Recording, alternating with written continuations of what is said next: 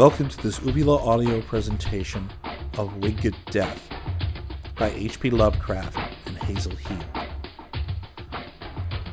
Part 2 January 15th, 1932. A new year, and a reluctant reopening of this journal. This time I am writing solely to relieve my mind, for it would be absurd to fancy that the case is not definitely closed. I am settled in the Vaal Hotel, Johannesburg, under my new name, and no one has so far challenged my identity. I have had some inconclusive business talks to keep up my part as a mine broker, and I believe I may actually work myself into that business. Later I shall go to Toronto and plant a few evidences for my fictitious past. But what is bothering me is an insect that invaded my room around noon today. Of course, I have had all sorts of nightmares about blue flies of late, but those were only to be expected in view of my prevailing nervous strain. The thing, however, was a waking actuality, and I am utterly at a loss as to how to account for it. It buzzed around my bookshelf for fully a quarter of an hour, and eluded every attempt to catch it or kill it. The queerest thing was its color and aspect, for it had blue wings and was in every way a duplicate of my hybrid envoys of death. How could it possibly be one of these, in fact? I certainly don't know. I disposed of all the hybrids, stained and unstained, that I didn't send to Moore, and can't recall any instance of escape. Can this be wholly an hallucination? Or could any of the specimens that escaped in Brooklyn when Moore was bitten have found their way back to Africa?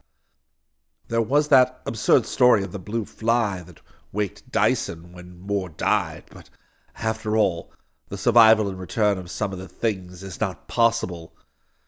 It is perfectly plausible that the blue should stick to their wings, too, for the pigment I devised was almost as good as tattooing for permanence.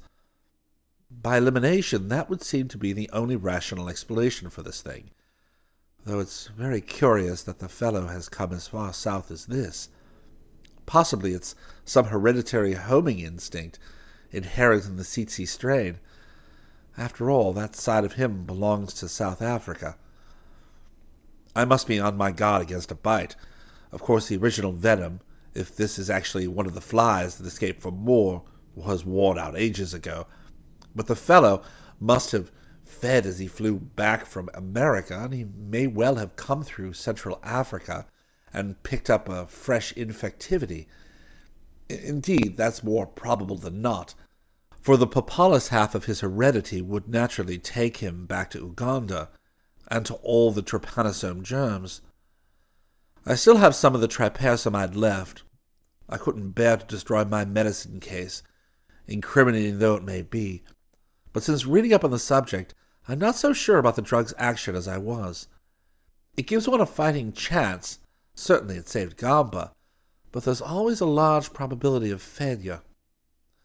It's devilish queer that this fly should have happened to come into my room, of all places in the wide expanse of Africa. It seems to strain coincidence to the breaking point. I suppose that if it comes again, I shall certainly kill it. I'm surprised that it escaped me today, for Ordinarily, these fellows are extremely stupid and easy to catch. Can it be pure illusion after all?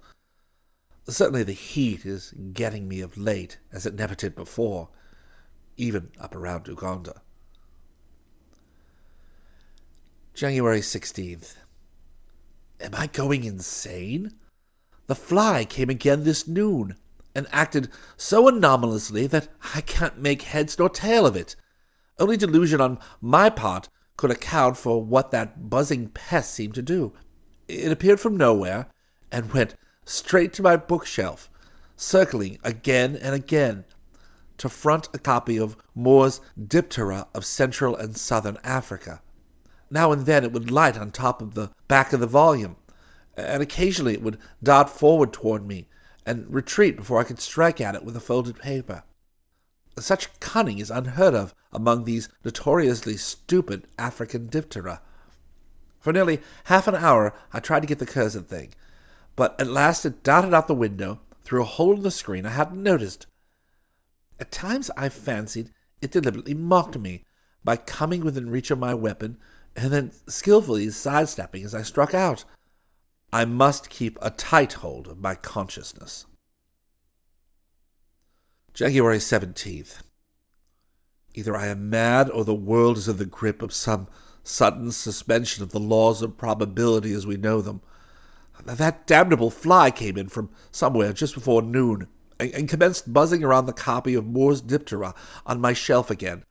I tried to catch it, and again yesterday's experience was repeated. Finally, the pest made for the open inkwell on my table and dipped itself in, uh, just the legs and thorax, keeping its wings clear. Then it sailed up to the ceiling and lit, and began crawling around in a curved patch, leaving a trail of ink. After a time, it hopped a bit and made a single ink spot unconnected with the trail.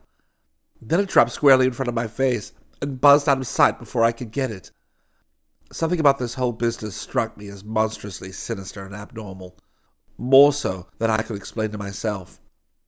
When I looked at the ink trail on the ceiling from different angles, it, it seemed more and more familiar to me, and it dawned upon me suddenly that it formed an absolutely perfect question mark what device could be more malignly appropriate? It's a wonder I didn't faint. So far, the hotel attendants haven't noticed it. I have not seen the fly this afternoon and evening, but I am keeping my inkwell securely closed. I think my extermination of Moore must be preying on my brain and giving me morbid hallucinations. Perhaps there is no fly at all? January 18th. To what strange hell of living nightmare am I plunged? What happened today is something which could not normally happen, and yet a hotel attendant has seen the marks on the ceiling and can see their reality. About eleven o'clock this morning, I was writing on a manuscript. Something darted down to the inkwell for a second and flashed aloft again before I could see what it was. Looking up, I saw that hellish fly on the ceiling as it had been before, crawling along and tracing another trail of curves and turns. There was nothing I could do, but I folded a newspaper in readiness to get the creature if it should fly near enough. When it had made several turns on the ceiling, it flew into a dark corner and disappeared. And as I looked upward at the doubly defaced plastering, I saw that the new ink trail was that of a huge and unmistakable figure five. For a time I was almost unconscious from a wave of nameless menace that I could not account. Then I summoned up my resolution and took an active step. Going out to a chemist shop, I purchased some gum and other things necessary for preparing a sticky trap, also a duplicate inkwell Returning to my room, I filled the new inkwell with the sticky mixture and set it where the old one had been, leaving it open. Then I tried to concentrate my mind on some reading.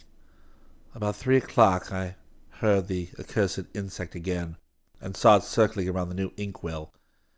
It descended to the sticky surface but did not touch it, and afterwards sailed straight at me, retreating before I could hit it. Then it went to the bookshelf and circled around Moore's treatise there was something diabolic and profound about the way the intruder hovered near that book. The worst part was the last. Leaving Moore's book, the insect flew over to the open window and began beating itself rhythmically against the wire screen. There would be a series of beats, then a series of equal length, and another pause, and so on.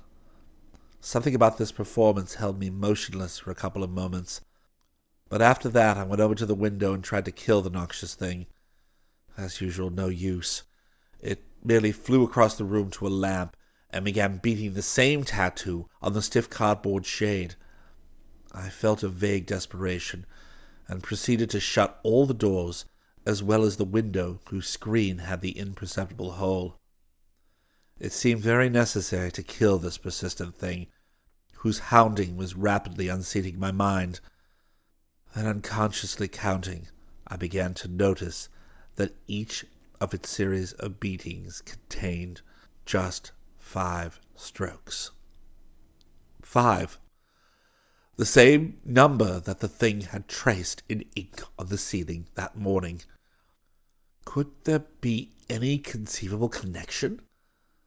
The notion was maniacal, for that would argue a human intellect and a knowledge of written figures in that hybrid fly. A human intellect. Did that not take one back to the most primitive legends of the Uganda blacks? And yet there was that infernal cleverness in eluding me, as contrasted with the normal stupidity of the breed. As I laid aside my folded paper and sat down in growing horror, the insect buzzed aloft and disappeared through a hole in the ceiling where the radiator pipe went to the room above. The departure did not soothe me, for my mind had started on a train of wild and terrible reflections.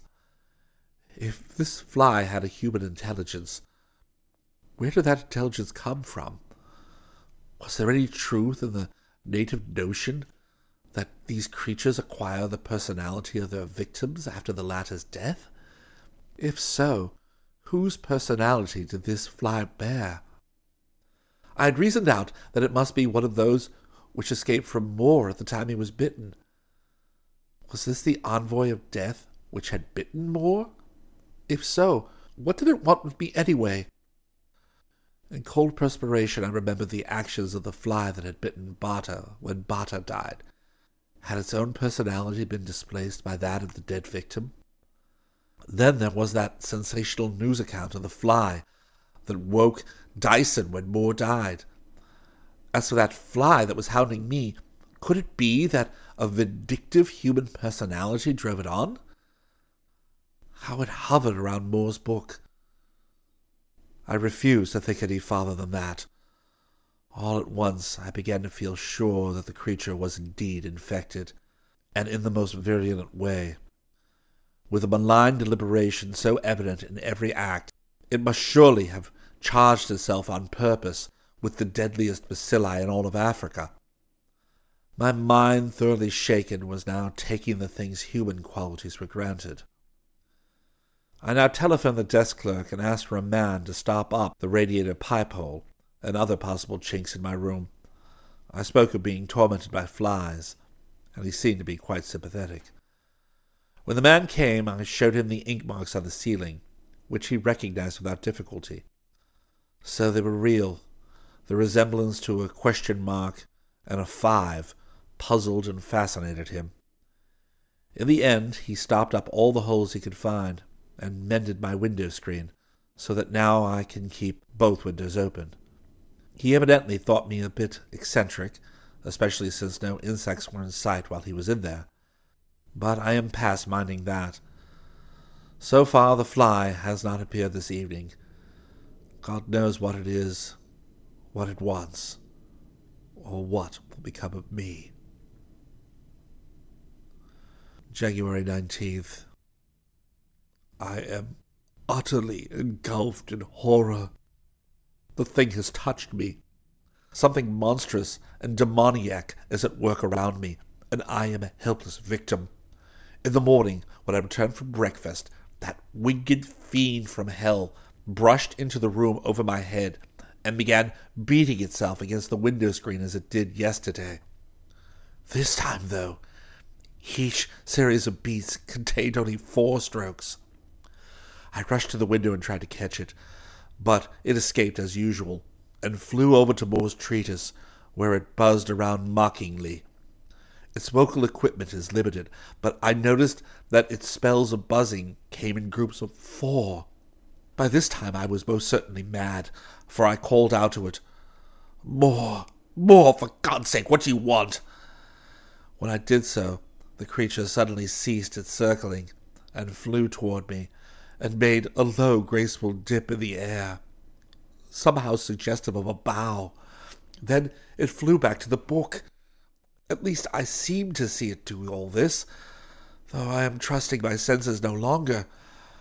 And then the worst thing happened. I had left my door open, hoping the monster would leave if I could not catch it. But about 11.30 I shut the door, concluding it was gone. Then I settled down to read just at noon. I felt a tickling on the back of my neck, but when I put my hand up, nothing was there. And in a moment I felt the tickling again, and before I could move, that nameless spawn of hell sailed into view from behind me, and did another of those mocking, graceful dips in the air, and flew out through the keyhole, which I had never dreamed was large enough to allow its passage. The thing had touched me. I, I could not doubt it. It had touched me without injuring me. Then I remembered in a sudden cold fright that Moore had been bitten on the back of the neck at noon. No invasion since then, but I have stuffed all the keyholes with paper, and shall have a folded paper ready for use whenever I open the door, to leave or enter. January 20th. I cannot yet fully believe in the supernatural, yet I fear none the less that I am lost. This business is too much for me. Just before today noon, that devil appeared outside the window and repeated its beating operations, but this time in a series of three. When I went to the window, it flew out of sight. I still have resolution enough to take one more defensive step. Removing both window screens, I coated them with my sticky preparation, the one I used in the inkwell, outside and inside, and set them back in place. If that creature attempts another tattoo, it will be its last. The rest of the day I was left in peace. Can I weather this experience without becoming a maniac? January 21st. I am on board the train for Bloemfontein. I am routed. The thing is winning. It has a diabolic intelligence against which all my devices are powerless. It appeared outside the window this morning, but did not touch the sticky screen. Instead, it sheared off without lighting and began buzzing around in circles, two at a time, followed by a pause in the air. After several of these performances, it flew off out of sight over the roofs of the city. My nerves are just about at the breaking point, for these suggestions of numbers are capable of hideous interpretation. Monday, the thing dwelt on the figure five. Tuesday, it was four. Wednesday, it was three. And now today, two? Five, four, three, two. What can this be save some monstrous and unthinkable counting off of days? For what purpose? Only the evil powers of the universe can know. I, spent all the afternoon packing and arranging about my trunks, and now I have taken the night express for Bloemfontein.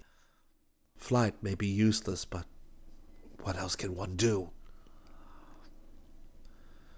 January 22nd. Settled at the Orange Hotel, Bloemfontein. A comfortable and excellent place. But the horror has followed me. I had shut all the doors and windows, stopped all the keyholes, looked for any possible chinks, and pulled down the shades, but just before noon I heard a dull tap on one of the window screens. I waited, and after a long pause, another tap came. A second pause, and still another single tap. Raising the shade, I saw that accursed fly as I had expected. It described one large, slow circle in the air, and then flew out of sight. I was left as weak as a rag and had to rest on the couch.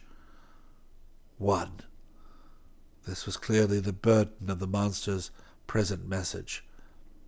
One tap. One circle. Did this mean one more day for me before some unthinkable doom? Ought I to flee again, or entrench myself here by sealing up the room? After an hour's rest, I felt able to act, and ordered a large reserve supply of canned and packaged foods, also littered in towels sent in. Tomorrow I shall not, under any circumstances, open any crevice of door or window. When the food and linen came, the black looked at me queerly, but I no longer cared how eccentric or insane I may appear. I'm hounded by powers worse than the ridicule of mankind. Having received my supplies, I went over every square millimeter of the walls uh, and stopped up every microscopic opening I could find. At last, I feel able to get some real sleep. Editor's note The handwriting here becomes irregular and nervous and very difficult to decipher. January 23rd. It is just before noon, and I feel that something very terrible is about to happen. I didn't sleep as late as I expected, even though I got almost no sleep on the train the night before. I was up early, and I've had trouble getting concentrated on anything, reading or writing. That slow, deliberate counting off of days is too much for me. I, I don't know which has gone wild, nature or my head. Until about eleven, I did very little except walk up and down the room. Then I heard a rustle among the food packages brought in yesterday, and that demon fly crawled out before my eyes. I grabbed something flat and made passes at the thing, despite my panic fear, but with no more effect than usual. As I advanced, that blue winged horror retreated, as usual, to the table where I had piled my books, and lit for a second on Moore's Diptera of Central and Southern Africa. Then, as I followed, it flew over to the mantel clock and lit on the dial near the figure twelve. Before I could think up another move, it had begun to deliberately crawl around the dial very slowly and deliberately, the direction of the hands. It, it passed under the minute hand and curved down and up, uh, passed under the hour hand, uh, and finally came to stop exactly at the figure twelve. As it hovered there, it fluttered its wings with buzzing noises. Is this a portent of some kind? I'm getting as superstitious as the blacks. The hour is now a little after eleven. Is twelve the end, then? I have just one last resort, brought to my mind through utter desperation. I wish I had thought of it before. Recalling that my medicine case contains both of the substances necessary to generate chlorine gas, I have resolved to fill the room with that lethal vapor, asphyxiating the fly while protecting myself with an ammonia sealed handkerchief tied over my face. Fortunately, I have a good supply of ammonia. This crude mask will probably neutralize the acrid chlorine fumes till the insect is dead, or at least helpless enough to crush. But I must be quick. How can I be sure that the thing will not suddenly dart for me before my preparations are complete? I ought not to be stopping to write in this journal. Later. Both chemicals, hydrochloric acid and manganese dioxide, are on the table all ready to mix now. I've tied the handkerchief over my nose and mouth and have a bottle of ammonia ready to keep it soaked until the chlorine is gone. I have battened down both windows, but I don't like the actions of that hybrid demon. It stays on the clock and is very slowly crawling around backwards from the twelve mark to meet the gradually advancing minute hand. Is this to be my last entry in this journal? It would be useless to try to deny what I suspect. Too often a grain of incredible truth lurks behind the wildest, most fantastic of legends. Is the personality of Henry Moore trying to get at me through this blue winged devil? Is this the fly that bit him, and in that consequence absorbed his consciousness when he died? If so, and if it bites me, will my own personality displace Moore's and enter that buzzing body when I die of the bite later on? Perhaps, though, perhaps. though I need not die even if it gets me. There is always a chance of tryparsamide, and I regret nothing. Moore had to die, be the outcome what it will. Slightly later. The fly has paused on the clock dial near the 45 minute mark. It is now 11:30. I am saturating the handkerchief over my face with ammonia and keeping the bottle handy for further applications. This will be the final entry before I mix the acid and manganese and liberate the chlorine. I ought not to be losing the time, but it steadies me to get things down on paper.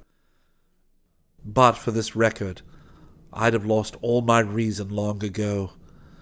The fly seems to be getting restless, and the minute hand is approaching it. Now for the chlorine. End of the journal.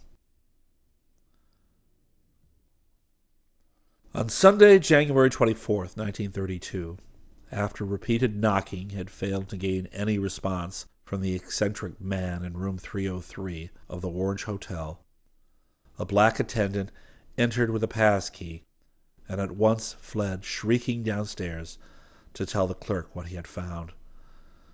The clerk, after notifying the police, summoned the manager, and the latter accompanied Constable DeWitt, Coroner Bogart, and Dr. Van Keulen to the fatal room. The occupant lay dead on the floor, his face upward and bound with a handkerchief which smelled strongly of ammonia. Under this covering, the features showed an expression of stark, utter fear which transmitted itself to the observers. On the back of the neck, Dr. Van Keulen found a virulent insect bite, dark red with a purple ring around it, which suggested a tsetse fly or something less innocuous. An examination indicated that death must be due to heart failure induced by sheer fright rather than to the bite, though a subsequent autopsy indicated that the germ of the trypanosome had been introduced into the system. On the table were several objects a worn leather blank book containing the journal just described, a pen, writing pad, an open inkwell, a doctor's medicine case with the initials TS marked in gold, bottles of ammonia and hydrochloric acid, and a tumbler about a quarter full of black manganese dioxide. The ammonia bottle demanded a second look because Something besides the fluid seemed to be in it. Looking closer, Coroner Bogart saw that the alien occupant was a fly. It seemed to be some sort of a hybrid with vague tsetse affiliations, but its wings, showing faintly blue despite the action of the strong ammonia, were a complete puzzle. Something about it waked a faint memory of newspaper reading and Dr. Van Keulen, a memory which the journal was soon to confirm. Its lower parts seemed to have been stained with ink, so thoroughly that even the ammonia had not bleached them. Possibly it had fallen at one time into the inkwell, though the wings were untouched. But how had it managed to fall into the narrow necked ammonia bottle? It was as if the creature had deliberately crawled in and committed suicide. The strangest thing of all was what Constable DeWitt noticed on the smooth white ceiling overhead as his eyes roved about curiously. At his cry, the other three followed his gaze. Even Dr. Van Keulen, who had for some time been thumbing through the worn leather book with an expression of mixed horror, fascination, and incredulity. The thing on the ceiling was a series of shaky, straggling ink tracks, such as might have been made by the crawling of some ink drenched insect. At once, everyone thought of the stains on the fly so oddly found in the ammonia bottle. But these were no ordinary ink tracks.